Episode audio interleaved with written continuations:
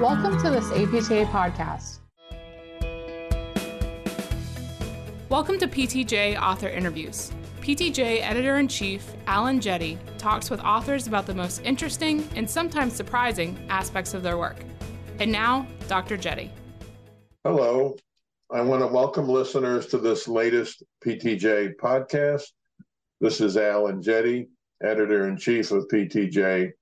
And today I'm very pleased to have as my guest Professor Jaap van Dieën. He's with the Department of Movement Sciences in the Amsterdam Movement Sciences Department at Vrije University in Amsterdam. Welcome, Professor van Dieën. Thank you. Great to have you here. We're going to talk about an article that he and his colleagues published in PTJ. It's called Effects of Perturbation Based Treadmill Training on Balance Performance, Daily Life Gait, and Falls in Older Adults. I'll give a little synopsis and then we can talk about it. In this study, there were 70 community dwelling older adults who were at risk of falling, and they were randomized into receiving a four week dual task treadmill training protocol, either with or without treadmill perturbations. The investigators assessed the balance and gait performance, self efficacy, daily life trunk accelerometry, at baseline, post intervention, and six months post intervention. Um, and they looked at follow up on falls as well. The investigators found that both groups improved in their gait and balance performance, as well as self efficacy. However, the group with perturbations showed a significantly larger decrease in concerns over falling and an increase in their physical performance as compared to the controls. However, the training effects did not translate into significant improvements in daily life gait or physical activity. Nonetheless, the number of uh, falls and the percentage of fallers did decrease significantly more in the group with perturbations. Is that a fair summary, Professor? Absolutely. Okay. Well, my first question is I'm interested in why you hypothesized that dual task training uh, that combined uh, perturbations or not would show a differential effect.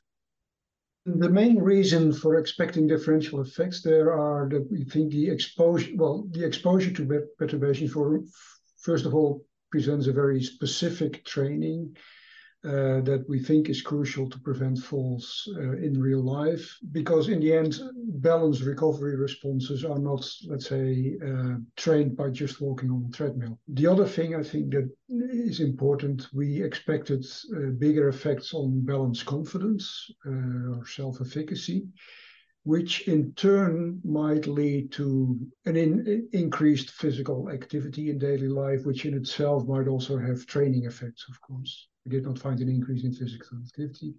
We did find this bigger increase in self confidence. So we think this might be a, a big factor still. Theoretically, what led you to think that these changes would translate into daily life behavior? Again, I think the self confidence and, and the specificity of the training are the key factors there.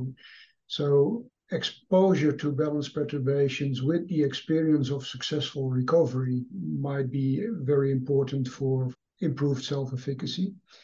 Uh, the other thing, like I said, we know from motor control training that training needs to be quite specific to allow motor learning. And while gait quality is an important outcome, in the end, it's different from uh, the, the, the quality of balance recovery responses. So we think we need, well, basically to train both, but to prevent falls in the end, to also train the uh, the specific balance recovery responses. I, I, don't believe you you reported this in your article, but uh, I know you didn't have an overall effect on um, daily life, gait, and physical activity. But you did see an improvement in confidence and in self-efficacy, as you've mentioned. Did you did you model the link between those who improved in self-confidence and self-efficacy with their daily life uh, behavior? No, we did not. I, I, doubt that the group is large enough actually to do these kind of analyses. do you think the sample size is a problem? Uh, yes, yeah, for for this kind of let's say regression based analysis. Yeah, it would be really interesting because it would really test your hypothesis of what would be driving the change in uh, daily behavior. Absolutely, yeah. It's actually something we we we will do in a project that we've just started, uh, which is on, on Parkinson's patients. So it's on a specific population, but it's a much larger uh, sample. So that's we we actually will try to to do these types of sort of mediation analysis in in that group. Yeah, I think that would be very informative from a theoretical perspective. I, I know you were faced with a, a huge challenge. You wanted people who were at risk of falling, because those are the ones where you're going to see the change if a change is going to occur.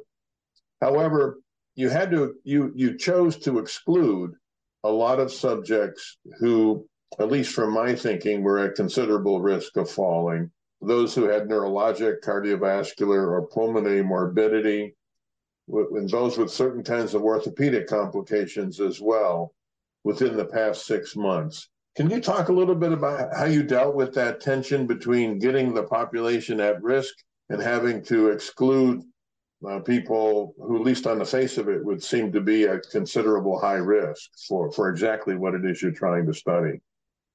Yeah, um, maybe first explain the reason why we excluded these people. Obviously, this was because of risks that could be involved in, in this type of training. Um, intensity of the exercises with the perturbations uh, could be too high in, in those at-risk uh, populations. So it was a, a safety measure. Um, we felt this was necessary because we conducted the trial in first-line physiotherapy clinics or one first line physiotherapy clinic, I should say. And in the Netherlands, there's so there's a clear differentiation between, let's say, the, the medical supervision within that context compared to where, where we would apply this in a medical setting.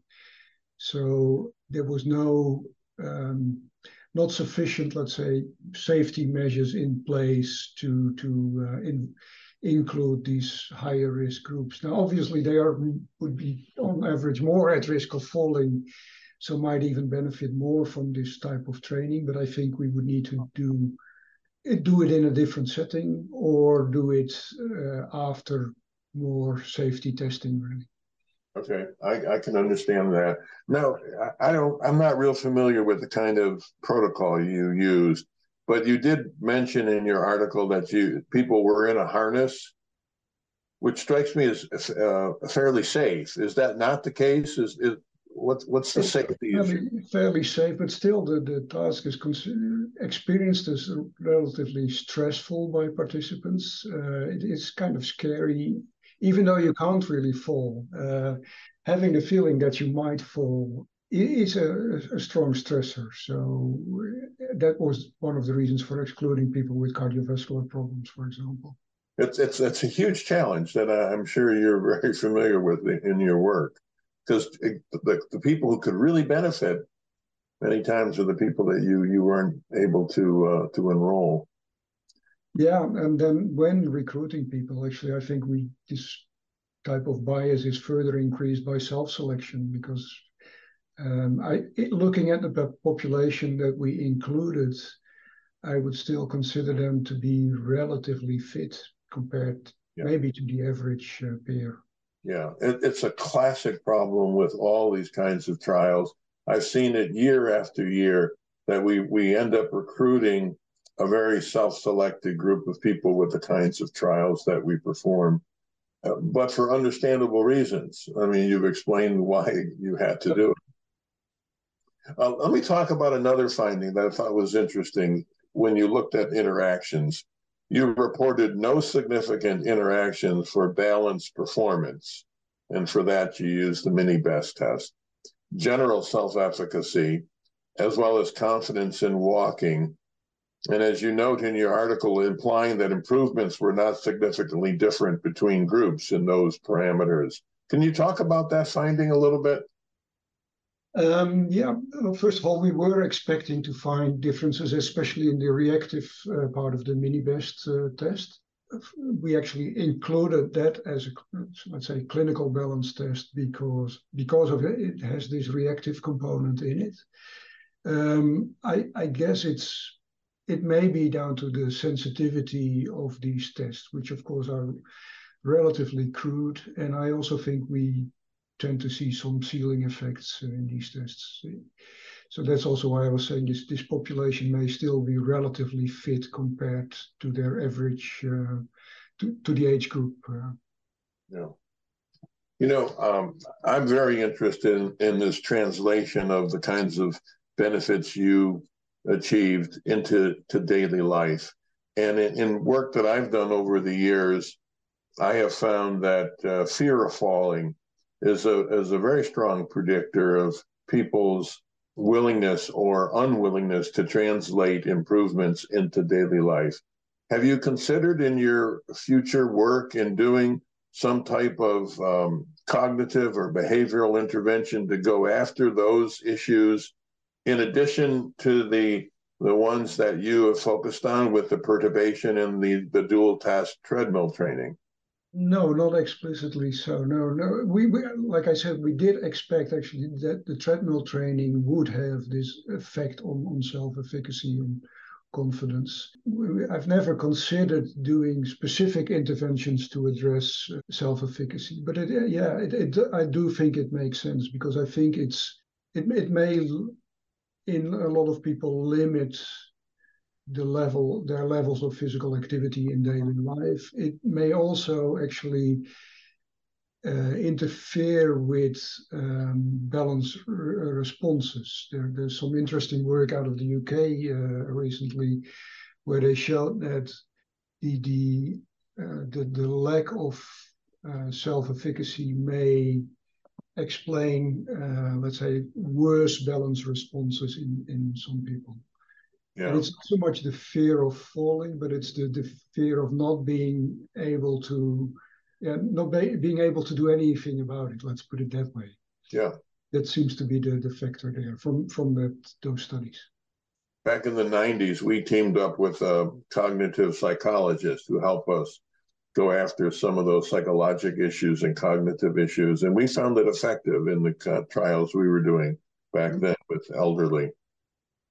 Uh, finally, I, I, know you had the misfortune of uh, conducting your stu- uh, study uh, as during the uh, the pandemic, the COVID pandemic. Could you talk a little bit about uh, for listeners how that affected your work and and how you dealt with that?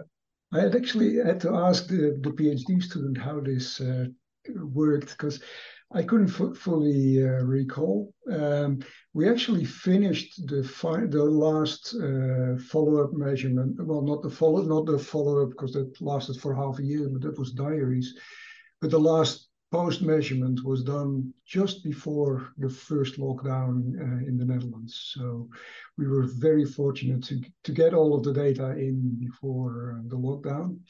And then, of course, the fall diaries could be continued throughout uh, the lockdown. Now, in terms of, of um, those follow-up measurements, we were worried that levels of activity might have decreased and people were maybe less outdoors and, and that could have affected the falls. Now, of course, that would have applied to both groups because both groups were run simultaneously. Um, so it should not have an effect, let's say, on the difference in outcomes between groups, it may account for some of the overall decrease in falls that we uh, observed. Yeah, it, it could have diminished the impact of your intervention in both groups. Yeah, although in terms of, of fall rate and fall, fall uh, number of falls, it could also have worked out the other way. You could also hypothesize that people were less active and therefore fell less often. Yeah, which you know from your perspective you want a certain percentage of people to fall right otherwise you're not going to have any chance of you know but especially uh, especially at the baseline measurements yes. Yeah yeah. Well professor van Dieën thank you for taking the time uh, to talk about your study and for publishing it in ptj i enjoyed reading about it and i really enjoyed talking with you.